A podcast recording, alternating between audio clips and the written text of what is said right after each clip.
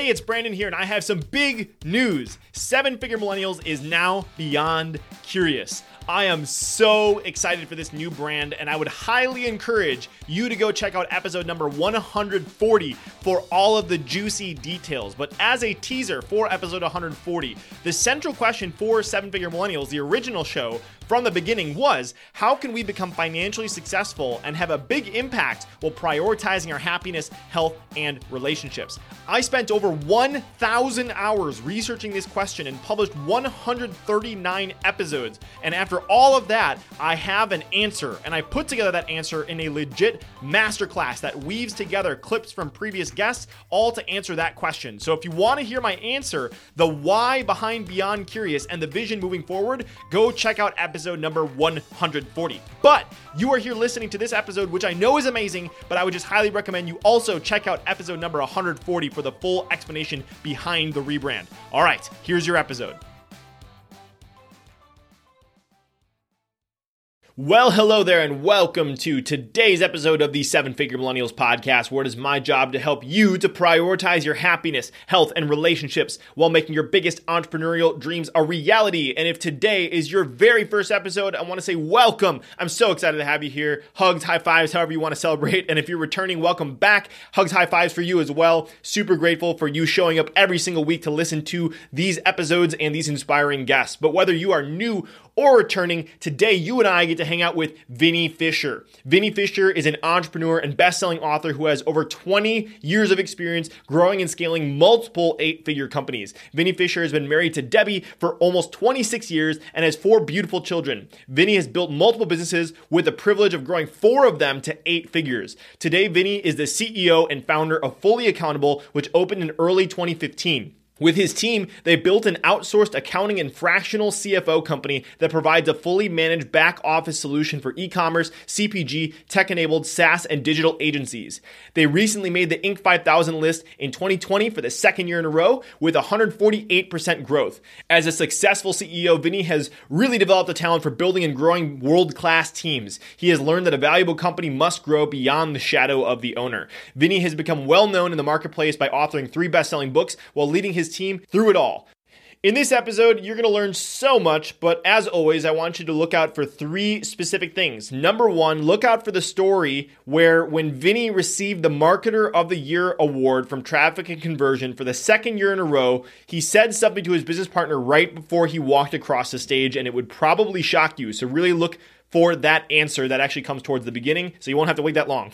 Number two, what hiring best practices Vinnie has learned after having hired over 2,000 people throughout his career. And number three, how Vinnie says he has had the privilege of losing more money than most people have made in a lifetime, and the biggest lessons he's learned from those experiences, and what metrics you should be paying attention to in your business.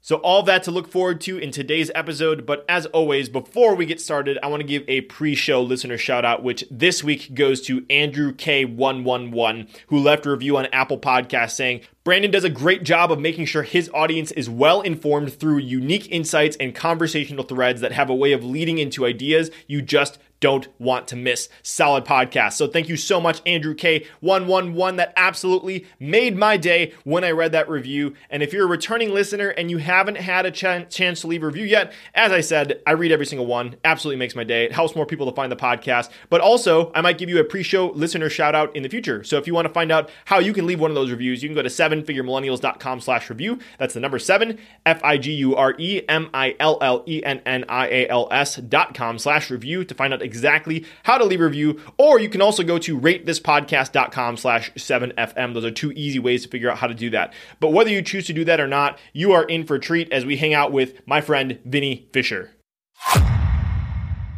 If you had to pick between A, making a ton of money, B, being happy, healthy, and surrounded with people you love, or C, making a meaningful impact on the world, which would you choose?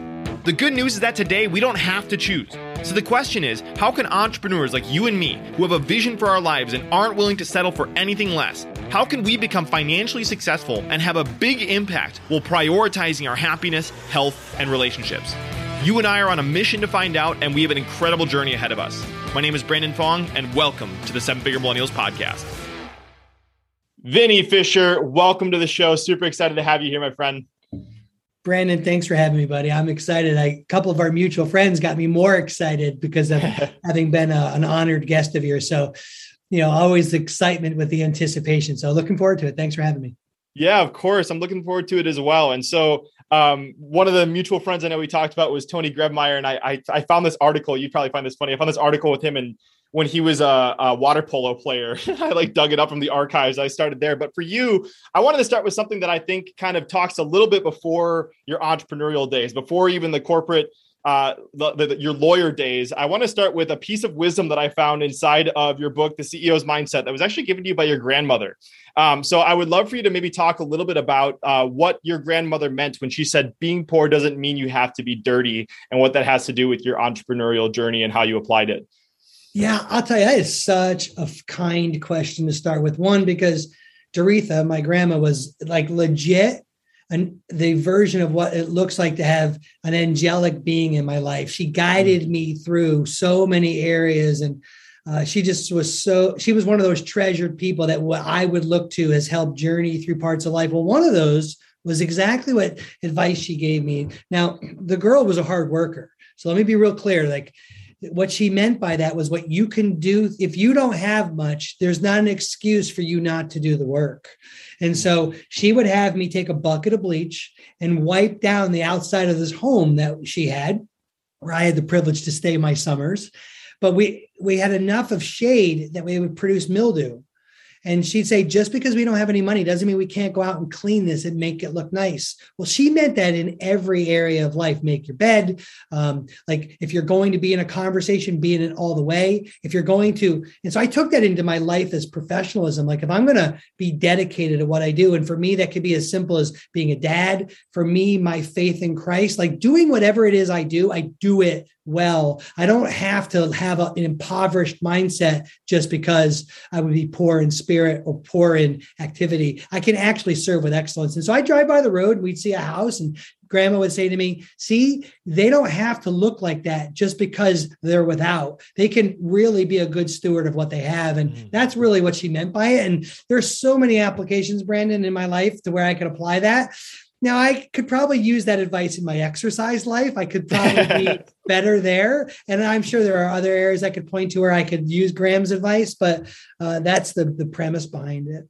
Yeah, I love that. And I think there are so many small habits that add up to the really important things. You know, it's the things that people don't really think are important that you do behind the scenes that really add up over time, like making your bed. Nobody's going to know you made your bed in the morning, but it's that one extra thing that's going to give you that momentum to to really move forward. So you mentioned in passing you spent your summers with your your grandmother. So maybe would you mind talking a little bit more about some of how you grew up? Because obviously you've been a very successful entrepreneur, and I always like to unpack and kind of see the genius that kind of formed in childhood and all the, the experiences that kind of played into what made you today. So would you mind maybe sharing a little bit more about maybe some of your early experiences and, and how that maybe shaped kind of the, your approach to the career path that you decided to take?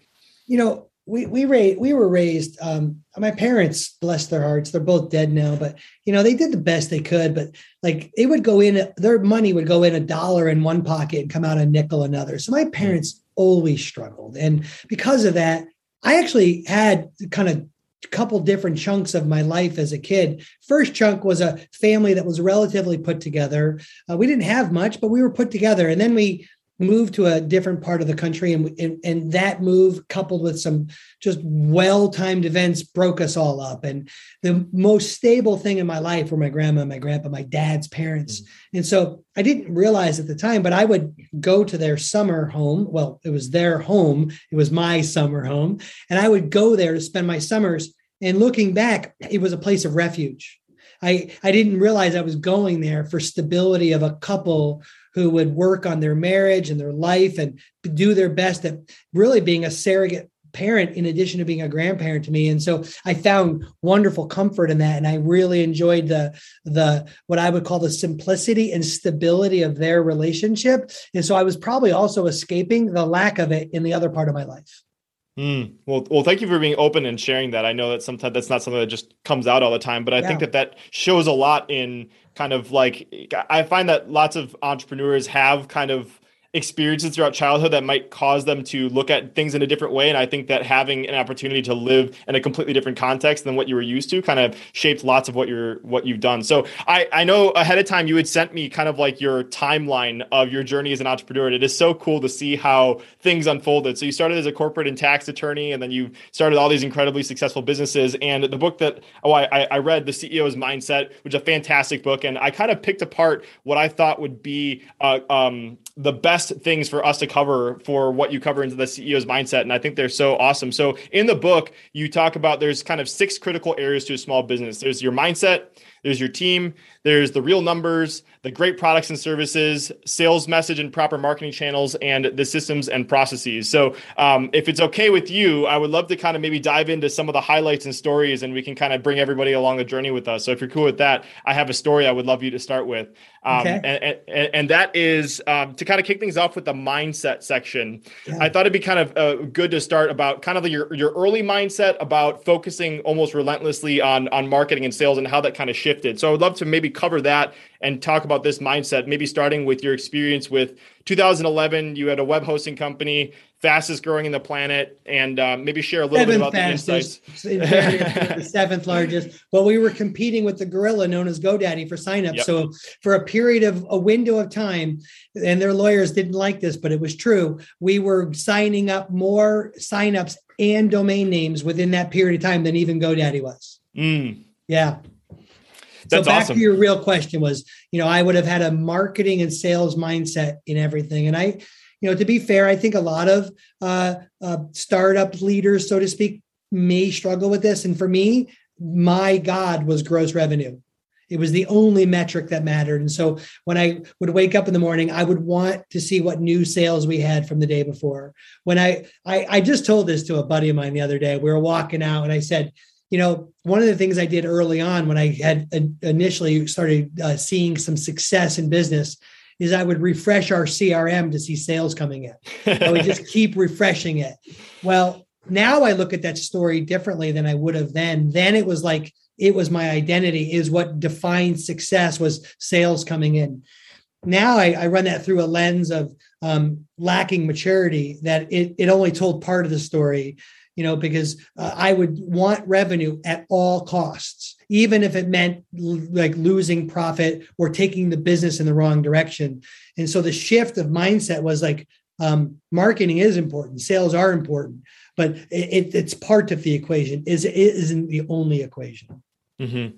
I love that. And I, I want to, this makes me want to dovetail a little bit into, I listened to an interview that you did with Roland Frasier, and uh, you were talking about how you had received the digital marketing of the, uh, the year award, if I remember correctly. And yeah. I, I want to highlight this, if it's okay, sharing kind of what was going through your head, because I think that there is so many I mean, we have the Two Comma Club. There's all these awards of like people that have these massive companies. And as somebody that has a uh, a company called Fully Accountable, you kind of start to see behind the scenes of some of these numbers, and they're not always what they make out to be. But um, you had made some comments about receiving this award. Can you can you maybe talk a little bit about what was going on in your business when you received that award, and maybe some of the thoughts that you had going on, um, you know, and, and not having a full grasp of the numbers, maybe. Yeah, you know, I, I, tell you, it starts with a premise that I believe that the gross revenue was like the metric that we would use to define success. And so Roland's interview, we talked, I actually almost brought that up in the first part of my answer earlier was this story. cool. And I'm really glad you did because I think it's very relevant to this. And so traffic and conversion in the early days used to give out a marketer of the year award. Well, this is the second year in a row I'm about to receive this award and I'm standing next to my former business business partner, and I said to him, as we're w- literally walking up, crowd cheering, five thousand people, about to get this little trophy, and let Perry and Ryan pick on us. And um, I leaned over to Mark and said, "Wouldn't it be interesting if this crowd knew that we were more profitable when we were half the size?" And what started to be a revelation to me was that I started to do things like exhaust the business or really stress out our merchant accounts for growth when they're like we i was chasing a metric that actually caused instability in our company. And as i started to mature in business i started to really see some very simple things that it's the bottom line that ultimately measures the stability and true definition of the success of the company. And the top line metric, as fun as it sounds, can actually be a very misleading indicator. Mm-hmm. Yeah, and I think that's important too. Just like I, I I just would encourage everyone to like really be careful with like the messaging that's out there because there are so many people that use these numbers. And it's mm-hmm. like man if you if, if you look behind the yeah you could be doing all these this volume but if you have a leaky bucket like you said like you could be growing it it could be actually growing negatively. So it's really important for you to at social least have media was big at the time of when I wrote that book and maybe I should do a 2.0 version of it but if sure. it was bigger then I would say an example of how that looks today is someone who's looking to build up a lot of social influence and they have people that might like or tag. And this same person may be wanting to use that strategy for a monetization, no different than podcasting or something else but they might get some vanity metrics, but no monetization or deepening of what they're using it as a lead gen for. It'd be the mm-hmm. same exa- example of looking at gross revenue and not recognizing the consequences of where you're destroying the profits of your company. Yeah, love that. So we're we're going to dive into some of the false profit stuff that you talk about, which I love. the The title of the book is so clever, um, and so we'll be talking about some of those metrics to look out for because I think it's very important. But I did want to stick with lots of the CEO's mindset stuff. Yeah, so this was good, kind right? of the, the the beginning. We talked about the mindset shift of you know talking about it's more than just marketing and sales. There's you know focusing on many other metrics are so important. So we talked about that. We kind of set that up but there are a few other things that you kind of set up in the ceo's mindset that i think are so important. And one of them we talk about identifying the company heartbeat. So would you mind talking a little bit about what that is and how we can go about identifying the heartbeat for our companies yeah, and I'm hoping later, and and I'll just say this for you to put it in your head. I really go for it, please do. I want to talk a little bit about value proposition, and I know we'll get there because sure. that was a big shift for me in business. But let's be respectful of where everyone is in the thought process. And uh, I, I think that we look at big business today, and we we we we gain things from the maturity of large corporations, and we want to do stuff they do because they've mm-hmm. run and they've proven brand and they've done things this small and mid-sized company in America is significantly influenced by its leader and or creator.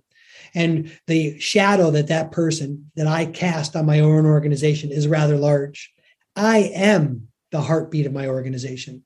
Now, it's incumbent upon me to do things to grow that organization beyond that shadow so that it can live as an organization and breathe as an organization beyond just my own shadow. I believe that. But what's important to understand is in the process of wanting to get there, if you don't grasp the fact that you are the chief evangelist, the custodian of, of what personality means in the company, then you never understood being the shepherd, getting it to that big thing. And so when I talk about heartbeat, I am it. When you read our core values, when you read what we talk about, you are getting a glimpse inside the heart and mind of Vinnie Fisher. And so when I'm looking to attract people to our team, I'm using as much those things that I understand about myself as the way we attract people. And if you don't do that, I think you're more susceptible to a business heart attack because you have maybe people who are good at what they do, but they're so not aligned with the heart and mind of you that your heart's going to misbeat. Yeah. So I want to actually take a little bit of a side tangent here because I think it's so relevant, and I feel like lots of times my conversations kind of end this way. But uh, another person that I had on the show, his name is Shannon Graham, oh, yeah. and uh, Shannon Shannon talks about one of the fundamental concepts of leadership is actually worthiness. And when he had put that frame for me those two words together, they never really meshed. But when you say the heartbeat of a company, you being the leader that everybody's kind of modeling off of, I think that you know that can be uncomfortable with somebody that doesn't fully accept themselves that doesn't feel yeah. worthy to be leading a company. So as somebody that has built you know these these multiple eight figure companies do you have any you know insights for somebody that may feel they feel like something is still not in full alignment or they feel like a little bit uncomfortable being this leader and showing up that way? Because i feel like it takes a lot of inner work to get there. Any any insights on that? Yeah i think that um and i think the world has a certain set of rules and how it reacts and one of the sets of the rules of the world is this how we address happiness and being content. And most of the kind of checklist remedies to that are like focus on tomorrow and like don't worry about what happened to you before. And I would encourage that a leader needs to actually address and deal with the pains of yesterday because mm. the epicenter of our life being our heart and our control center being the head, how it deals with the heart, that we have so many decisions we've made based on the way we have been mistreated and the way we have been wounded that if we don't actually go back and do the work that look like dealing with it and addressing those wounds and uncovering them so you know what they are and the triggers and traps that go along with them i think you're going to have a very hard time of accepting the love and kind of the who you are made up to be in an image better than the broken image of what you have going and so to me when i started to do the work of addressing the shame you know of our brokenness in our family history and what looked like our name and i started dealing with the embarrassment of being someone who had a propensity to lie to make himself look better. And I, de- I would have dealt with the uh, what the misapplication of love as a sexual consequence to set to significance or success as opposed to an outpouring of feeling loved i had to deal with these things and then when i and when i do I'm in a much better position to be able to, to lead others because I'm actually from a position of, of love. And actually, the first book I wrote that almost no one talks about, and it's okay, was like a cleansing book. It's called the, the Best Investment, a Better You. I wrote this as a as a book kind of back to the the worth of me and finding that I am loved and for me, that the faith that I have in Christ, I am a child of God. I am chosen. I'm fearfully and wonderfully made. I had to find my way back to that in all of my brokenness. And so in there was all some really tough stuff, like the hardships of things that happen to you when you're a kid. And some people that means sexual abuse. Some people that might mean physical abuse. Others, like me, that would have been like the removal of um, um, encouragement. It would have been the lack of any type of validation. And so I was looking for validation in so many incorrect ways. One of those was growing a large company, even if it didn't make any money. One of those was like having um, in incomplete relationships with women before my wife and our marriage, and and and and all of that is a byproduct of all these things that are stored up in my heart. And I would say what Shannon's talking about is to find a journey back to those agreements you would have made about these life tragedies you had would speak to this ability you i believe at my core i'm only capable of giving what i'm capable of receiving and if i mm-hmm. can't see the love for me that i'm capable of receiving then i'm only going to have that ability to give it out to others that's so beautiful. And I think that you, you drop so many one liners there that I think are important to examine for so many people. And that's become relevant for me more recently is like I've always wanted to be the giver and just show up and just add so much value to people. But that's there's another it's a duality, right? That you have to be able to receive. Otherwise, you're robbing somebody of the the feeling of what it takes to actually serve someone as well. So that's like a, a hard thing. I wanted I was ask- actually actually quite awful at that. I've been mm. given a heart of generosity and I gave mostly out of a, a, as a wall to so that you didn't actually invest in my life. I just invested in yours, and in the process, I was even incapable of taking a nice compliment from somebody. I'd say, mm. and they'd say, "Oh, that's a really cool pair of glasses." I'm like, "Oh, these little crappy things." I would reject the compliment, mm. and actually realized I had a, a view of myself with a lot of shame. And until I started dealing with that and became a better receiver, I didn't realize the gift goes both ways. Yeah, and and I, I, find this very common as well as hearing stories of basically creative avoidance of creating a massive company to avoid you know like dealing with some of the stuff the inside. So are there any particular exercises or tools or books or resources anything that might give someone something actionable if they want to kind of take a pickaxe and maybe start identifying some of those things that have helped you on your journey so that they can use it for the, their lives? Yeah i would say that um, a, a the what one of the things that I do in like morning quiet time, some people would refer to meditation, other people would like refer to prayer, is I actually start out my day most times um, with a posture of like gratefulness. Like I mm. stop and consciously think about very tangible, real things in the moment that I'm grateful for. It might be as simple as like uh, wow, I really appreciate this hot cup of coffee, or like, like just some very simple practices of the real reality of like the promptings of my heart that I'm grateful for. Mm-hmm. And some real practical ways to do that is to just take a blank piece of paper and stop and listen to the things that are outpouring you that you are actually grateful for. Even the most hurt, hurting, downtrodden, miserable people are grateful for some things. If they stop wow. and practice the habit of focusing on those, renew your mind, be transformed by taking those thoughts captive and run it through things you're grateful and thankful for.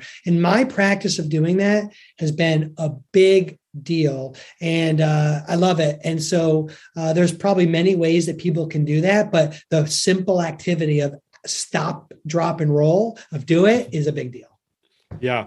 For me, that's a new habit I've been actively looking to develop. I'm very introspective. Like I have a whole process of journaling every single day yeah. and then every single month. And I had, I, so I break it down pretty frequently, but it's always been on my computer. And so recently our mutual friend Jules, she sent me one of these things called a rocket book. I don't know if you've heard of it, but it's like, it's yeah. like a, it's like you can scan in your notes and that kind of stuff. So I've taken that as a sign that I need to take away from the screen and just start with just free flowing in the morning. And that's been super cleansing and super powerful for me to just to say hey something is here. I was triggered here the other day and i should really just see what happens if i go down this rabbit hole a little bit. So, so for me i, I find the power of writing unlocks a different uh, relationship to my conscious thoughts and even maybe some things that are going on beneath that.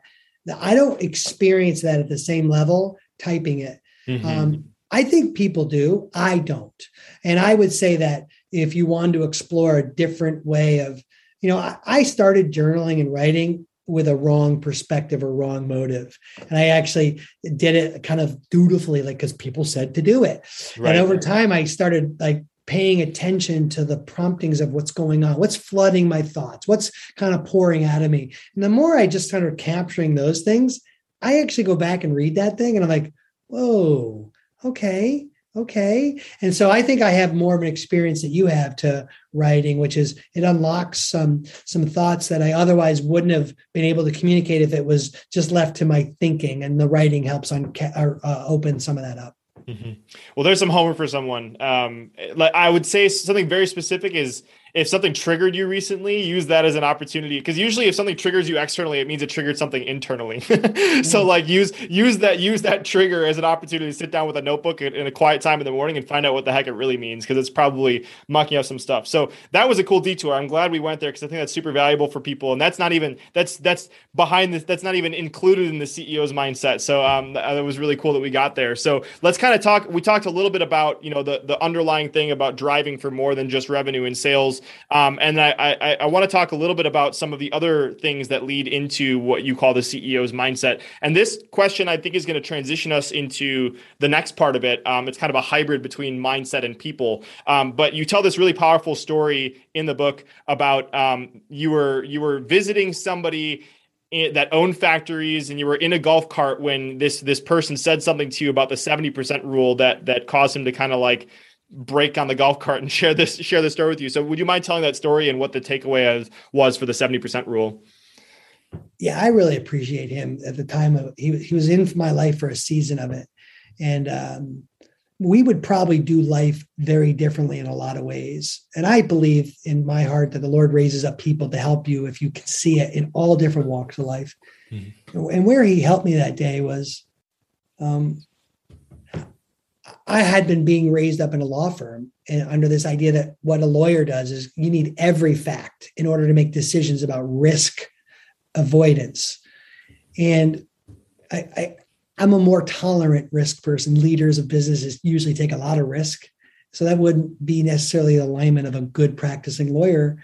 But, you know, Mr. James said to me one day, um, uh, you know, if I'm going to make some decisions in my organization, I'm going to put some people in positions to make some decisions. I can't make all of them, but I can also gather enough information and I could get to a certain point where one, I can not only make those decisions, but then I can also trust that if someone can get to some level of the amount of, of decisions that would make me comfortable, if that's their max, but that's my minimum, then I have room to let people make decisions that aren't my best, but are their best. And that was the kind of underlying principle behind this 70%. Can I accept the fact that 70% of a decision helps me make a decision, which is kind of the Peter Drucker stuff. But the more com- compelling part for me was if that's true, can I allow other people to live that that might be their best? But that was the minimum set I needed to make a decision. Can I give room for them to lead and not overlord or overlead them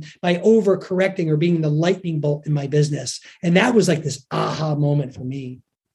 Yeah, I think that's that that was an aha moment for me reading the book too. Is like you got to be okay with us, you know, 70% of yourself because if you're trying to be the control freak behind everything, you're never going to like you kind of say grow behind your grow beyond your shadow. So, I think that's a really beautiful thing and that kind of leads us to so I mean because I feel like this is a this is a leadership topic about working with people. And so the the second chapter of your book is all about people. And I think that this is you know you, you, talk about how you can have systems but you need the right people. And that almost takes priority over the right systems. And you talk about how one of the most important jobs of the ceo is actually personnel uh, as being your number one priority so i think that somebody that maybe hasn't reached the levels of success may not even really understand what that means so would you mind sharing a little bit about why that is such a priority for you and your current role as the ceo of your company I think it should be the role of every CEO. Now, I, I will be respectful that my personality and my design is I absolutely love the uniqueness of people more than I like stuff. So I'm already addicted to people. I, I want to be real clear. I've also been a student of people. I also recognize that in my inherent laziness, I want others to do some of the repetitive work that they find awesome that I don't find so awesome. Mm-hmm. With all that said, I believe at my heart that it's always people that are the dynamic part of an organization. And so, one of my big, big jobs is to be available to make sure that we have the right people on the team and that I'm spending most of my energy with the executive and new people of our organization. That hasn't changed. That won't change.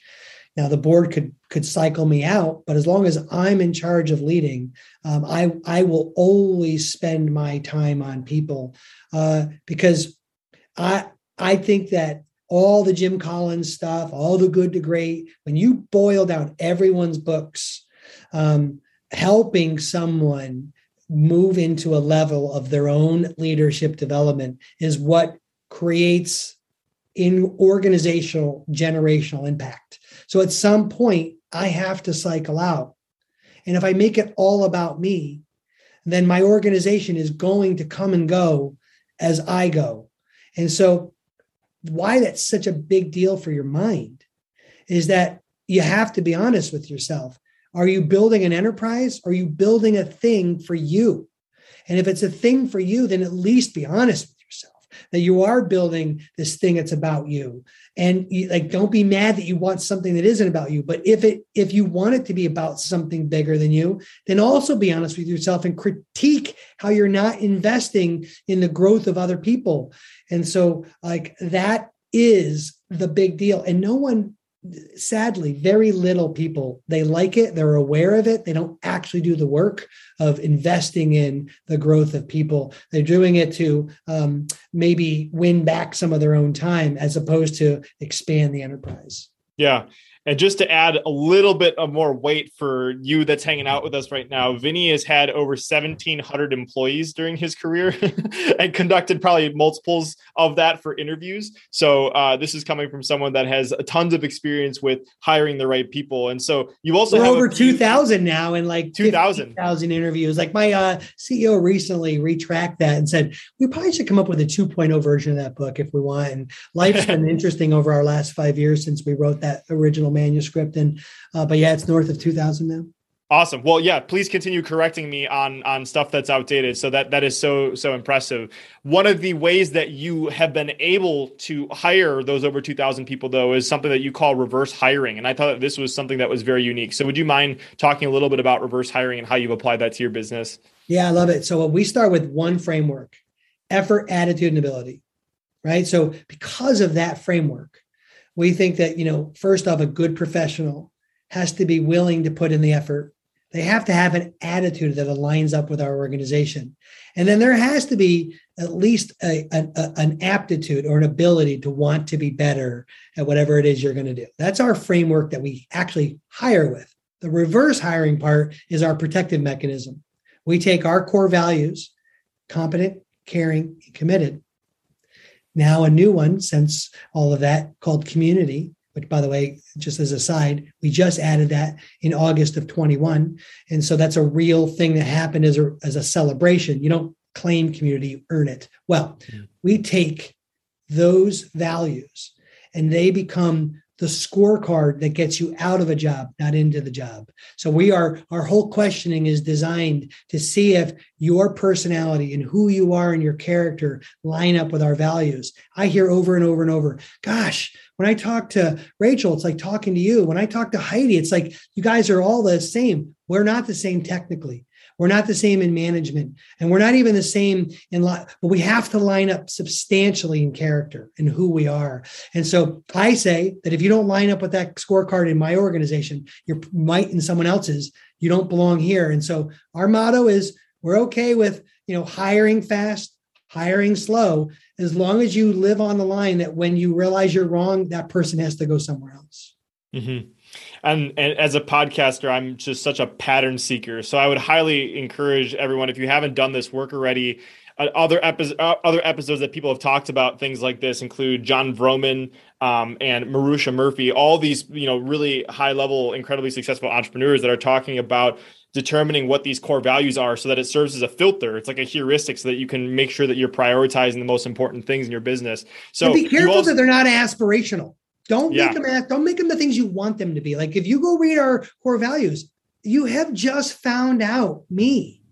Mm-hmm. Right. So why is caring so important? Why do we say the why do we give you the right answer, the truth, regardless of the result? Well, because deep down, I would have been raised in an environment of lying. And so over time, I would have had to endure how to break that bondage in my life. Well, the, the, finger pointing and someone else's fault and not telling you what you need to hear because I'm worried about how you feel about me are so anti to our culture that when I find that out in interviewing or through the process or even our people now who who have the DNA of our cult, well, all of that is so important to who we are. It may not be universally important to everyone else. And so I think the advice you're giving to everybody is make sure you do the work of your values. Don't just go print off Apple's value and make them yours. Who are you? And at, at, the core are the people are the most successful people around you score a four out of five on that scorecard. And so go take that scorecard make it your own thing. I don't care. Whatever you want we'll give it to you.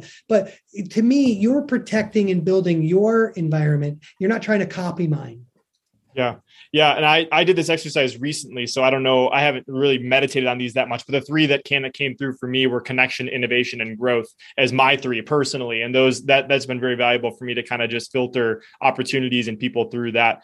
I want to also back up and, and talk a little bit about um the the things that you mentioned attitude effort and ability there's actually a, a correct order in going through those things when you are hiring someone right? So i know in the book you outline this a little bit. Would you would you mind talking a little bit about because i think most people think you need to hire for somebody's ability right? But i think that you have a little bit of a different viewpoint for that. So would you mind clarifying and sharing about the importance of what you're looking for in the right order? The dead last thing i'm hiring for is competence. Dead last thing. I will i always say i didn't know how to be a lawyer until i was one. But i had the attitude and the I was willing to put in the effort. Uh, we can always train competence. We just do regular training. Think of all the hours you've put into something like podcasting. You weren't good at it when you started. Imagine only hiring someone who was good at doing the interviews and not going through the endurance, but you have this you have an insatiable desire or attitude to be really good at making sure you're prepared and show up for the interview and ask amazing questions, which is, by the way, you're doing, and you are putting in the effort. To me, that is the key framework to the triangle. The ability is more of an indicator. I'm okay if all things equal. If I've got two people with the exact effort and the exact attitude, then sure, love to have the ability part. But usually, someone is far and away willing to put in the effort and has the attitude set, and they're usually lacking on ability. Mm. Yeah, that's that's so beautiful. And I, I, appreciate you sharing your insights. One one last thing on the people thing because i thought this was really cool too. This is a line from your book. You said looking back my strategy of hiring quickly was not the problem. Obviously there was some context behind that sentence but you said it was a lack of a hiring and firing strategy that actually led to most of my future business struggles. And again i know we're talking on something that's dated. Uh, whenever i read something that's like my old work i'm like man that is such like a timestamp version of me. Sometimes when people read my old work i'm like man uh, but this is so i think this is so relevant is that we need to have a firing strategy as well was most people don't have a, a firing strategy. Would you mind sharing a little bit about how you've come to understand what that means for your business? Yeah, you know, there are seasons in business where like having five interviews or six interviews, the market might be so competitive that you're going to lose them after interview two. And then hmm. there are seasons in our economy where maybe you can have seven interviews and you're not even going to lose that person. Well, we ebb and flow through the competitiveness of hiring good people. And so I'm saying I wouldn't like in slow or quick hiring is not really the pendulum shift when you make a decision to hire somebody and you know it is not going to get better than those first 90 days, you already know. And so I would have spent time trying to resurrect somebody that I knew didn't belong on the team. And, you know, I say, my wife doesn't love this, but I always say there's only been one successful resurrection. Everything else is an imitation.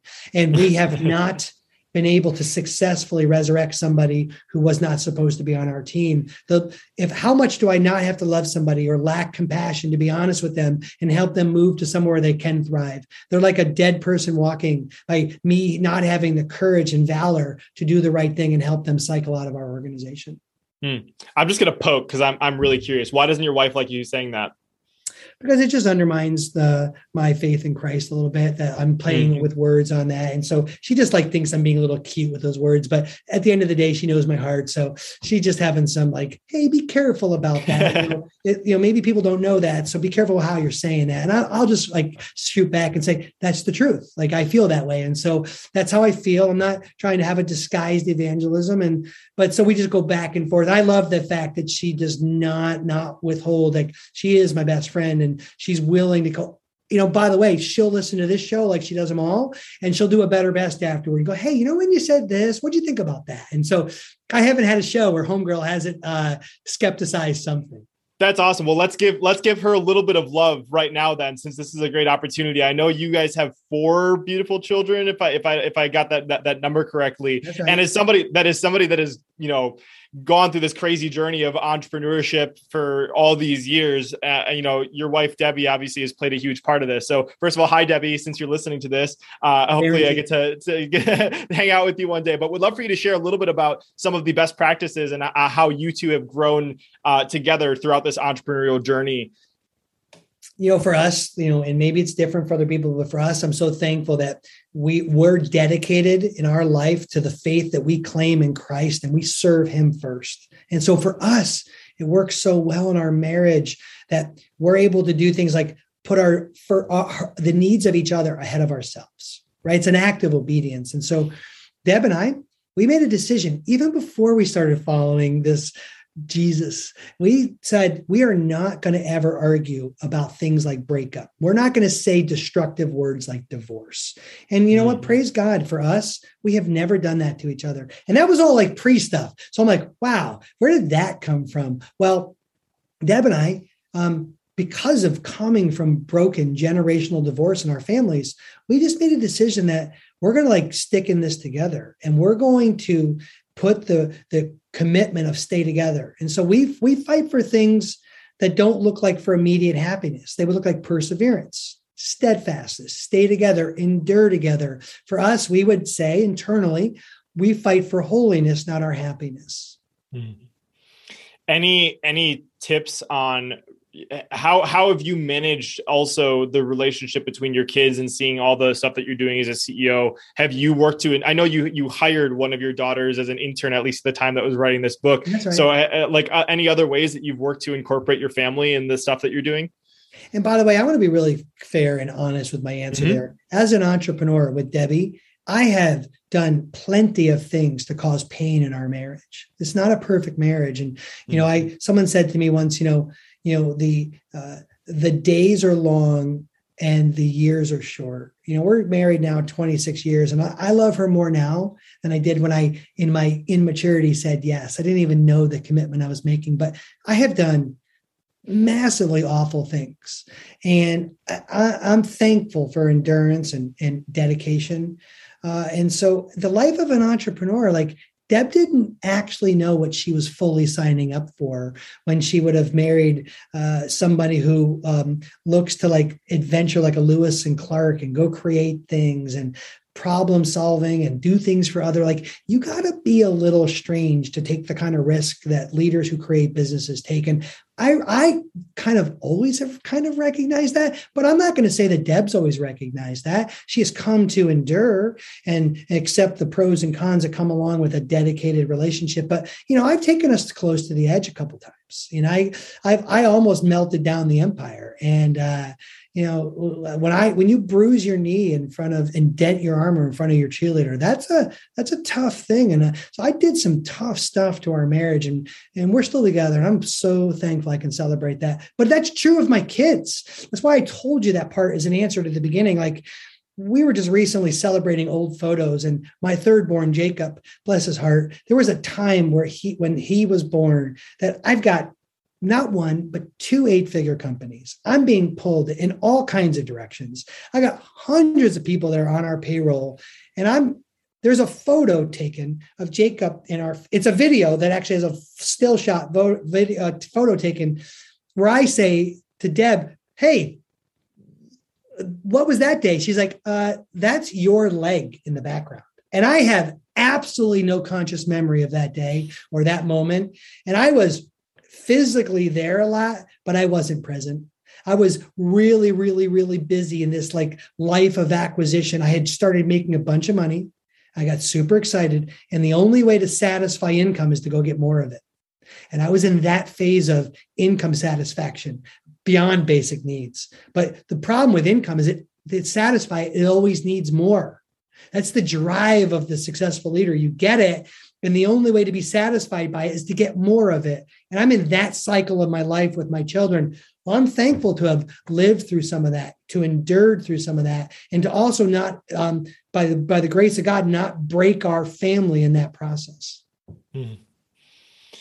Well, man, I'm just I'm just sitting here kind of like with my jaw on the floor because I mean this is such a powerful story for for everyone to listen to, and this is kind of what I talk about lots of times is is you know that's the whole mission of seven figure millennials is helping entrepreneurs to prioritize their happiness health and relationships. And so for people that you know maybe have that drive or that need to really perform and you know constantly chase numbers or bigger businesses and stuff like that you know would you go back and change things? Like how how have you come to understand it? Or what advice would you give to maybe a younger version of yourself? I don't like normally asking that question but yeah. i think this is a great time to ask that. Yeah no you know I, i'll say stuff that's just like that. I'll say you know i wish i would have had vinnie talking to me when vinnie was younger.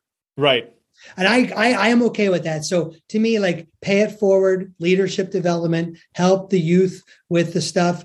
I'm with it. Walk alongside people not like lord over them. I'm with all of that. None of that breaks down. I, I should be taking my witness and wisdom and helping others. When i look back at things that i did i saw a speech once by a girl named rachel hollis and she said something that was kind of cool. Um, she said, You know, I wasn't ready for that 10 years ago. I'm ready for it now. And I'm like, You know, that's so wise. Like the things that happened to me before were for a reason to get me ready for what's going on right now. And I, I didn't know it at the time. You know, it's kind of like like someone doing a heroic moment. A heroic moment might stay up late and have a loving conversation with your daughter. And unknown to you, she might be steps away from doing something awful in her life. It doesn't have to be like a braveheart moment to be heroic. Well, looking back at some of the brokenness in business and stuff, um, I would have liked to have had a longer perspective. I bought into what digital automation does. I bought into the immediate result. Like, I want it right now. I want it right now. I want it right now. In my mind and who I am, I'm always living in tomorrow. And I'm living in tomorrow so much that I'm mad that it doesn't come fast enough. And so, because of that, I'll bite to things that look like quick result. And I'd say that I have learned and I've endured, and I'd say to younger people, uh, appreciate uh, trying to stretch out the length of something and use the benefit of investment of your time as, as a reward, not being mad at uh, how long it takes. Yeah. Thank you for that. That's, that's, you know, most, I think the long term vision is so important and so thank you for sharing that. You had, you had alluded to earlier when we were talking about your wife, some of the things that you've um, you you've kind of taken your family through uh, on this yeah. journey. And one of the lines that I wrote down for your book is, "I've had the privilege of losing more money than most people make in their lifetime, and I'm confident that this is that this life lesson is going to teach a lot of people something about how to track their numbers. Uh, so obviously there was a little bit of a context there as well, but I think this kind of maybe brings us back a little bit to what we were talking about for the CEO's mindset. And this is this comes from the section about where you started to understand the metrics that really matter in your business, not just the top line, but the other stuff as well. So, uh, would you mind maybe sharing a little bit about some of the insights that you have for people on learning the key metrics for your business and um, how do we can avoid maybe some of those mistakes that you made earlier on? I think to be a good fiduciary, a leader, the top leader of your organization, you're called a chief something, and you resonate with words that look like creator or founder or chief evangelist or even chief executive. Everyone has words of where they describe themselves at the top of the pile. And that person ultimately has to have some kind of dedication that's bigger than herself and that has to be beyond who you are if you're going to actually make a real impact. I, I, I, had a massive shift in my life where I would have been a self professed spam marketer and it was all about making money. and I had a big shift that things changed. And it was like, I like to solve problems, but I wanted to solve problems in a way that just made me more money. When I made a big shift and wanted to make a real change in solving problems for people, the funny thing is the money just follows later. And when I actually wanted to focus on value first, a lot of things changed, including having a value proposition to the leadership of my organization. That's what goes right back full circle to Graham. When I don't, I just because I was impoverished in my leadership mindset didn't mean we had to be dirty. I could stop even though I don't have financial intelligence, there are four or five working metrics in every industry that a leader should know.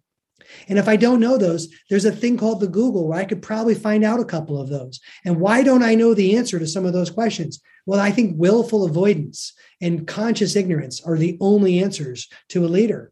And I'd say once you do the hard work of that, those some of those core metrics, that cocktail napkin math that's important for the leader. Why could I be mad at someone else on my team? If I'm not willing to stand for those things, that way, if I can own in front of my people that I wasn't doing that stuff, they're going to step into the gaps and make sure we do it better. Mm-hmm. So you just kind of brought a whole bunch of things full circle, but I think that's super important. And if you obviously anybody that wants uh, full detail of the the metrics that matter from fully accountable as, as a company that is helping, what is your you have an incredible mission? It's like helping over ten thousand small businesses to double their profit margin. Revenue, yeah. Their profit and Brandon, the way we want to do that is like you can have anything of ours. We don't think we're going to be able to, you know, at this season of our life, physically be the back office for 10,000 companies. Mm-hmm. But we made our mission bigger, which is why we do shows and we give our stuff out. You're not going to be rich being an author. So we did that for other reasons. And so, you know, if they want all that, they can go to fullyaccountable.com forward slash seven figure millennials and we'll give all of it away without any real expectation and stuff in return. You can do this you can have this stuff um, and for the people that like want us to do it for them we'll figure that out this isn't a sales pitch it's an anti-sales pitch i want you to go do it and if all we are is speed and automation with expertise Awesome. Yeah. And I, you know what I realized uh, just this past weekend, Vinnie, is hanging out with some of our friends at TFL Seattle is that lots of people don't know how to spell the word millennials. uh, so, so I want to correct that. So you, you said that was fully, uh, fullyaccountable.com slash seven. Is that the number seven? Yeah. Okay. So the number seven, F I G U R E M I L L E N N I A L S. So uh, cool. Just and we'll also just drop. We'll make seven figure work in case they screw up. Also go to the same. Spot. Cool. Sweet, sweet, awesome. Well, I really appreciate that gift and would highly encourage anybody to go check that out and um, check out what. I mean, just don't go to Amazon and buy our stuff. We'll send it to you. Like I just want you doing it you know the reality is the road's narrow very few people work on the work of themselves and i'm just addicted to brandon like more of us winning at the development and foundation of our identity? And if, if so, we're going to lead massively more people. It's the economy, it's the way it was created that we help solve problems for other people. Mm-hmm. Yeah, thank you so much. That was such a very kind gift for you, and highly encourage anybody to go check that out. And like you said, don't grab it from Amazon. You can, and then also make sure when you read the book, go check out all the bonus stuff. Vinnie gives away some incredible bonus content from inside of the book. So if you want some of their hiring best practices, all that stuff can be found out. Um, you know, when you go down the rabbit hole. So highly encourage everyone to go down the rabbit hole. And man, this is a sign of a good interview because time has been flying, and I have like a ton of stuff that I still wanted to cover. So maybe I can kind of start to get a little bit selective. You mentioned it in passing, and you wanted me to come back here and you started bringing it back here, but you talked about value prop uh, a little bit. So I don't know if you want to talk about that specifically in the sales and marketing context, or if you wanted to hone in a little bit about that because you said you were really excited to talk about value proposition. Yeah, I think there was sh- the big shift is you know i think we i think we i think part of the design of, of of the marketplace is first to meet our basic needs it's the way we get provision i think you need money you know basic needs and all that but if you want something that's going to be impactful, like, and I think the second piece of the marketplace is to live out our mission. Part of our mission is to help to meet the needs of those who are less fortunate. I always say that if you don't know how to run the back of your business, well, then you're just less fortunate. We have those resources and tools. And so when you shift your mind to solving a bigger problem for society as a whole from just making money, you're you're going to fill in this equivalent of fulfillment that's far greater than a bigger bank account can ever do. I, have been quite blessed with the privilege of growing some large organizations. Grew some stuff that didn't matter one bit when it closed. Someone else just filled in that spot. This organization closes, Fed fully accountable, and a lot of people are going to be hurt. It's just not as simple. It's going to fill in. We meet a massive category of value proposition, and I'd say that's one of the journeys of of of of being uh, of really deeping fulfillment is where you're really solving problems for others. And in return of how uh, the general rules of economy work you'll receive rewards like content like uh, opportunity um, even revenue and things like like growing net worth. Those are all like fruit. Those are things that come off the tree. It's not the goal. The goal is a healthy branch the result is the fruit.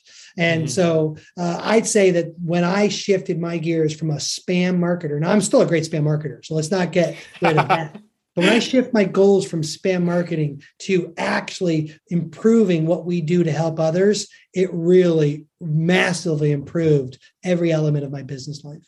Yeah, thank you for clarifying that. And I think that that's been a filter I've had on recently, and I, I, think it's a really important one to have on. Is just like why why does this really matter at the end of the day? I know it's kind of a, a, a like a abrasive question, but like I've been asking that a lot when I when I see different business models. Like, why does this really matter? What is this really actually doing?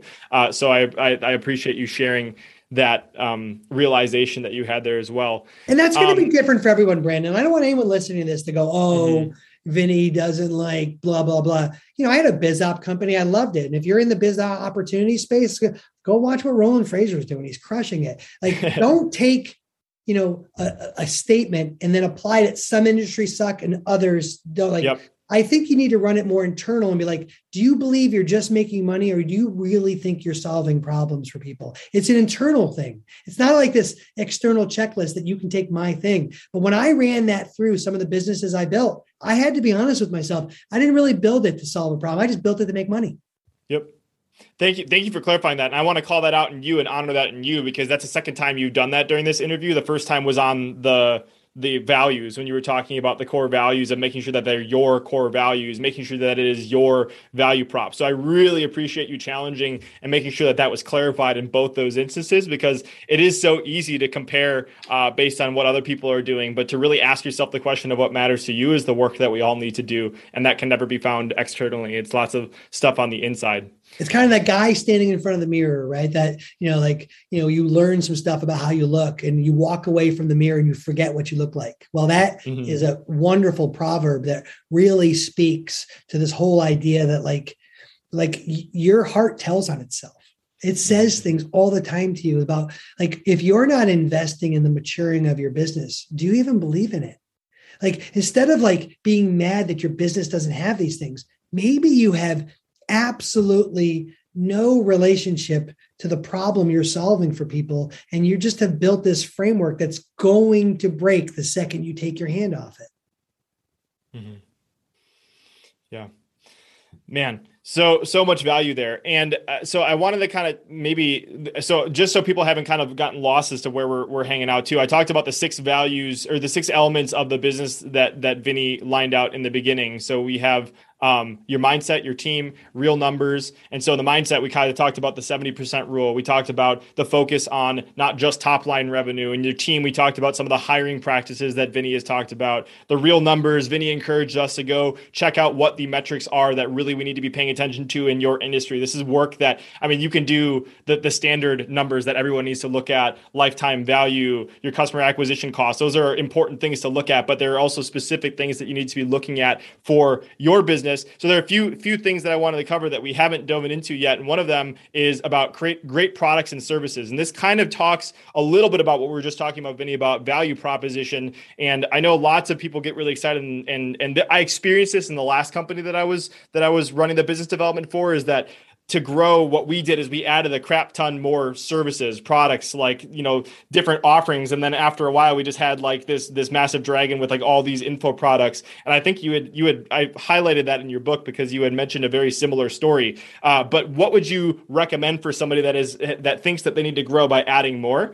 Um, and some of the insights that you've had from growing your businesses and helping other people to simplify a little bit you know there's some big principles in business that have stood the test of time and they even go back to biblical days but like you know like one of the more uh, relevant things that are talked about is this like pareto principle that like there's this 80 20 rule right?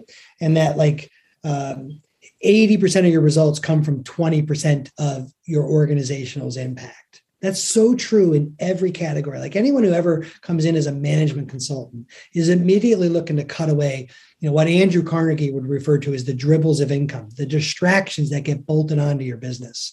And I think that everyone should continually do an audit improvement because what happens with strategy and vision and innovation is we think the way to expand is just add more things, more SKUs, more stuff. When in reality, we need to be improving the ones that are the best. And so Pareto's principle would say go and look at the 20% of the products that are making 80% of the impact or service and really spend substantially less, if no time, on all the other ones. I, I say this all the time and say to people, go drop those seven SKUs.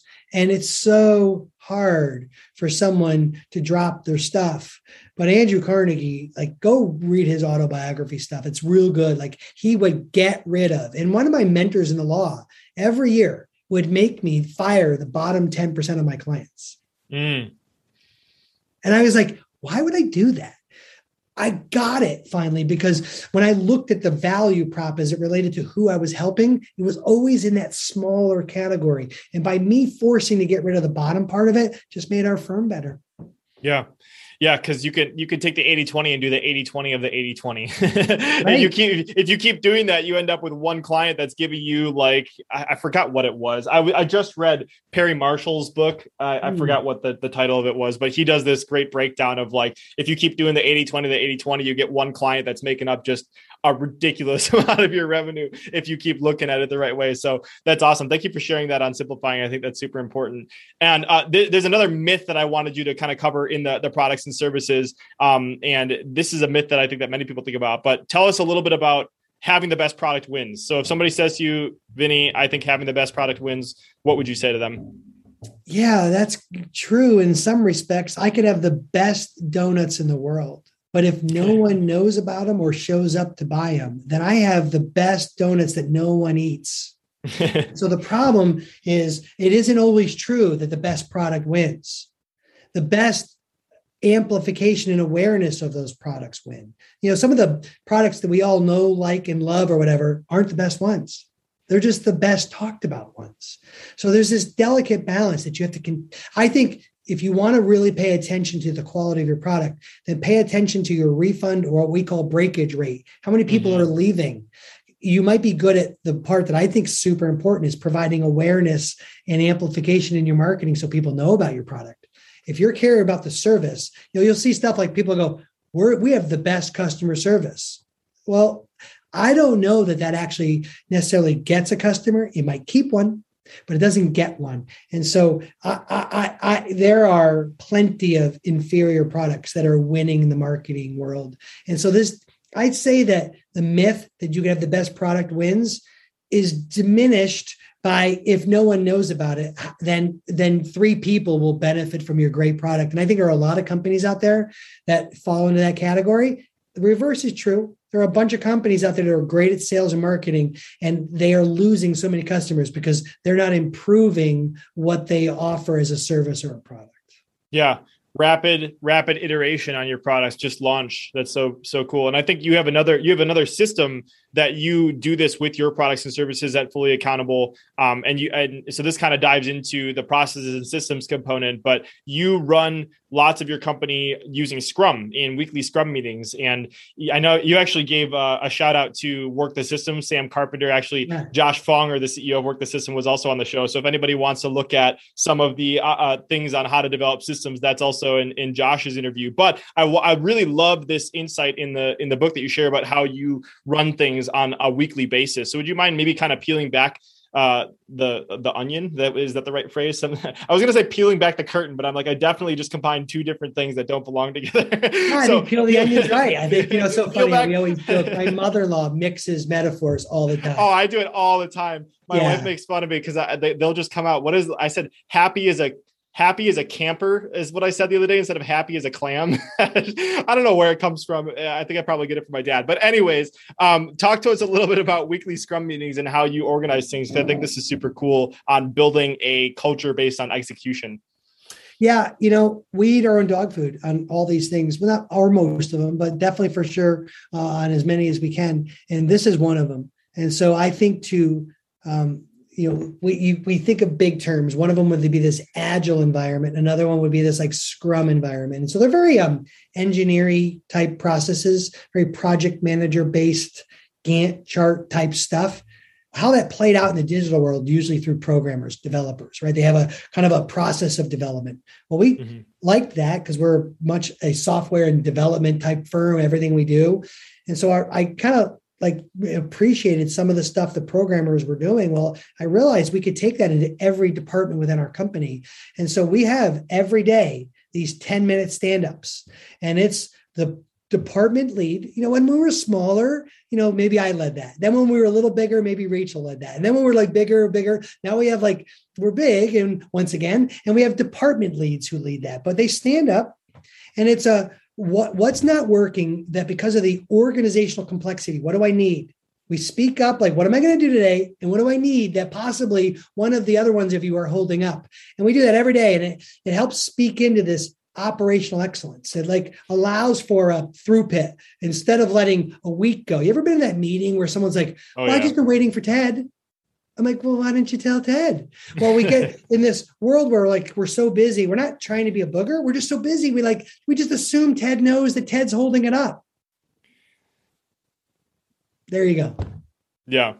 So you have these weekly meetings, and then you have daily. Uh, yep. or sorry, daily. Sorry, daily, and then you have uh, executive meetings on Fridays and company meetings on Mondays. Is that still? And then quarterly. Yeah, still the same is that thing. The, is that the structure now? We've done a little iteration. Our monthly meeting, the management meeting, only happens now one Friday a month because I believe you can. I think Cameron Herold's got right that you can have death by meetings. I think his book "Meetings Suck" really yep. pushes into that, and I really appreciate you know Cameron's pushing into that because I, I think he's really right about that. So once a month, our management team meets. And that's more because we run 90 day sprints and we want to make sure that each month we're on target to finish that quarter well. And we don't want to get to the end of the quarter and like we could have course corrected in the first month. So every month we're here's where we are, here's where we're going to end up, here's what's stopping us from ending up there. We do that same thing when we meet daily by department. And then our weekly, everybody in the company, I don't care where you live in the world, shows up at four o'clock on Mondays. That's mostly run by our COO and every three weeks or so, we let grandpa in about kind of vision and kind of like, are we all on the same page? And what's the value we really offer? And we do those. Yeah, those are very regular. We don't miss those. Cool.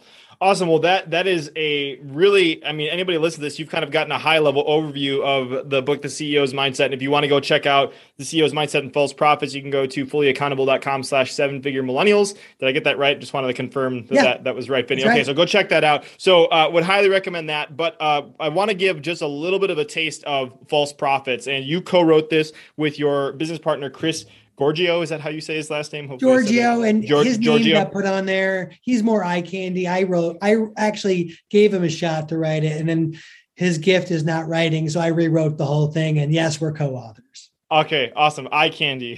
That's cool. I know. And uh, you guys talk a little bit about who wrote each chapter. So there's obviously we're not going to cover uh, a whole a whole another book uh, that we talked about. The number one here, thing but... there is chapter two. Yeah. If oh, you that, do nothing that... else, read chapter two. Just like if you do nothing else, read the mindset and people chapter in CEO's mindset, which I think mm-hmm. are the most impactful. This one is chapter two, solving for X. Yes. So can we can we talk a little bit? You know, let's talk about the day that Chris walked into your office and talked to you about solving for X. You tell that story, and then we can kind of reverse engineer why that yeah. was important. So he came in and handed me the month's end financials. Now, first off, I want to be clear that lots of companies don't even have monthly financials. They get like quarterly or year end tax planning. Well, he did a great job of handing me our financials at the end of the month, which is about the 15th. He handed it to me. And he's like, Hey, I want you read this and then let me know what you want to do. And I was so triggered in that moment because I was embarrassed. I didn't even know what I was looking at. I threw him at him.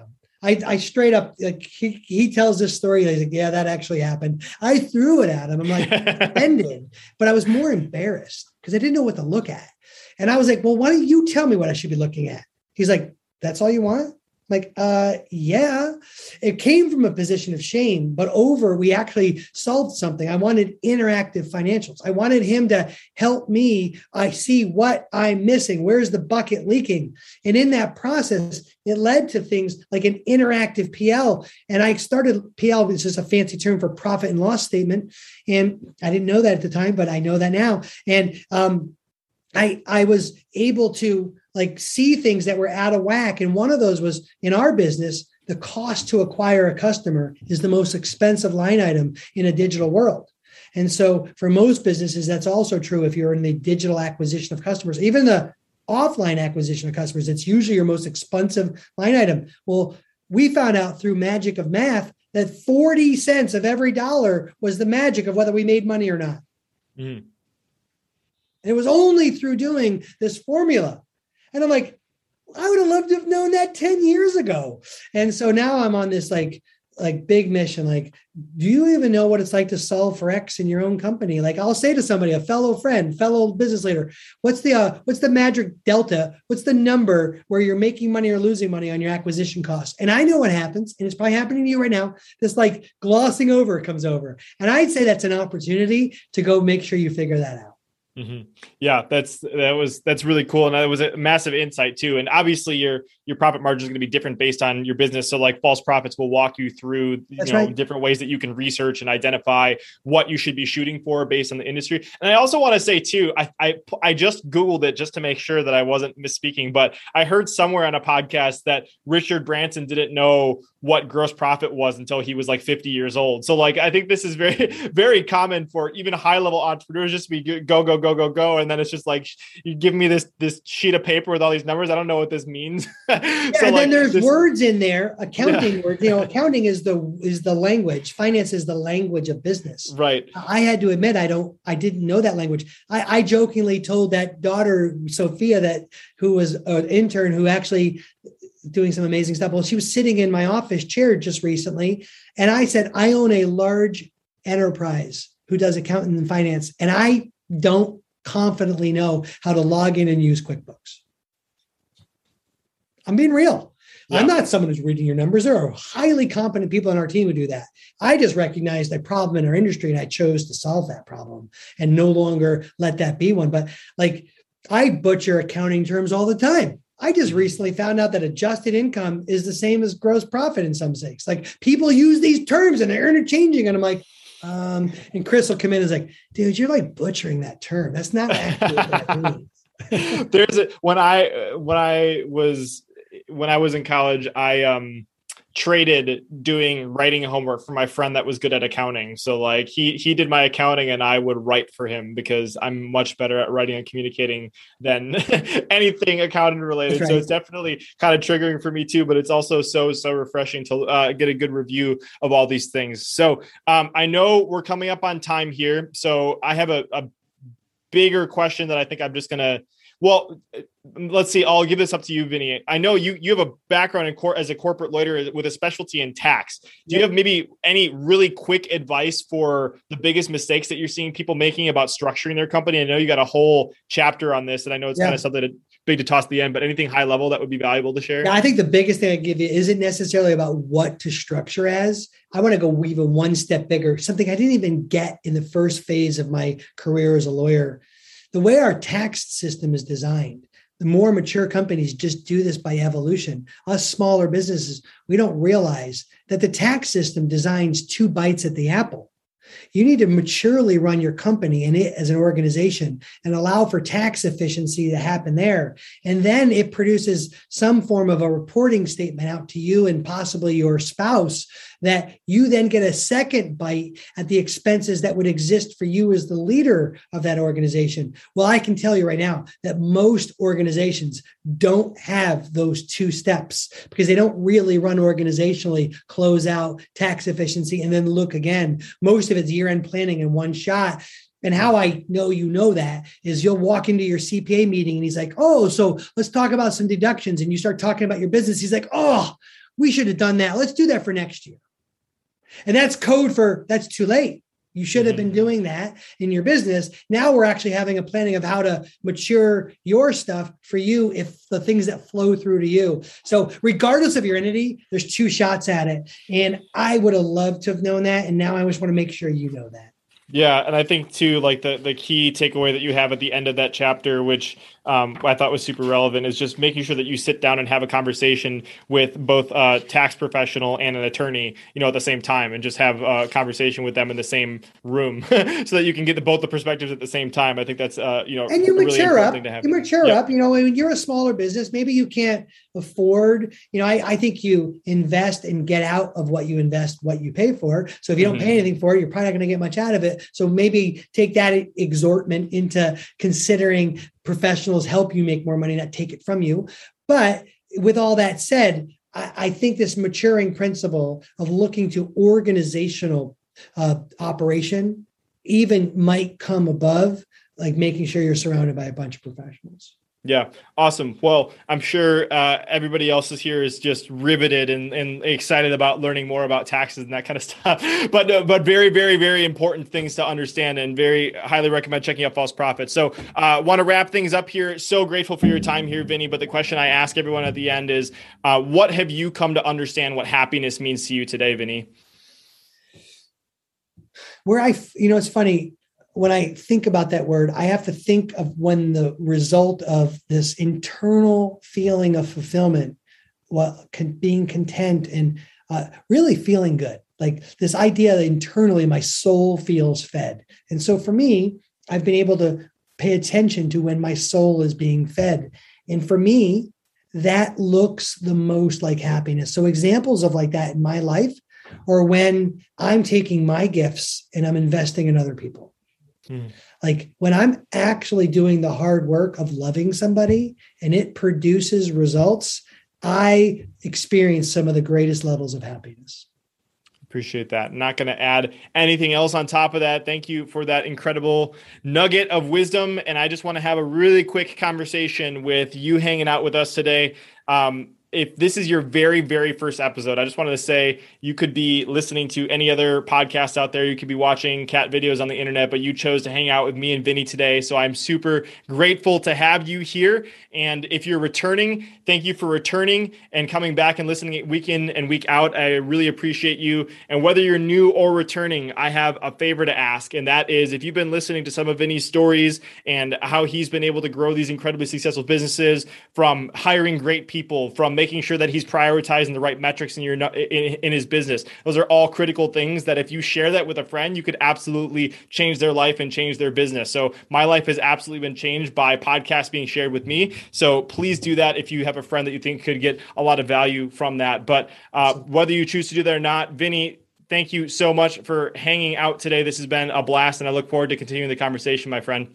Brendan, I hope that at least two of our people are listening here at the end because I want them to hear some edification.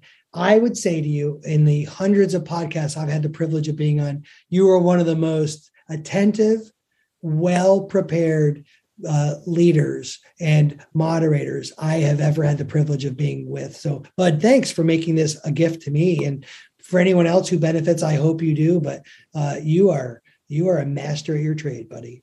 Thank you so much. That really means a lot, and I, I feel like it's the best. It's the it's the thing I can do to to really give your incredible wisdom to the world. So I really appreciate that, and thank you so much. Thanks for having me. Hey, it's Brandon here again, and I have a quick favor to ask before you head off, and that is if you are listening to my voice right now and you are currently using either Apple Podcast or Spotify, it would help me a ton if you could stop what you're doing, take five seconds to tap the number of stars that you think the show deserves. So if you're on Spotify, there's a place to add a star rating right underneath the name of the show. And if you're listening on Apple, just scroll down where you're seeing all the episodes and there's something that says tap to rate. Just tap the number of the stars that you think the show deserves.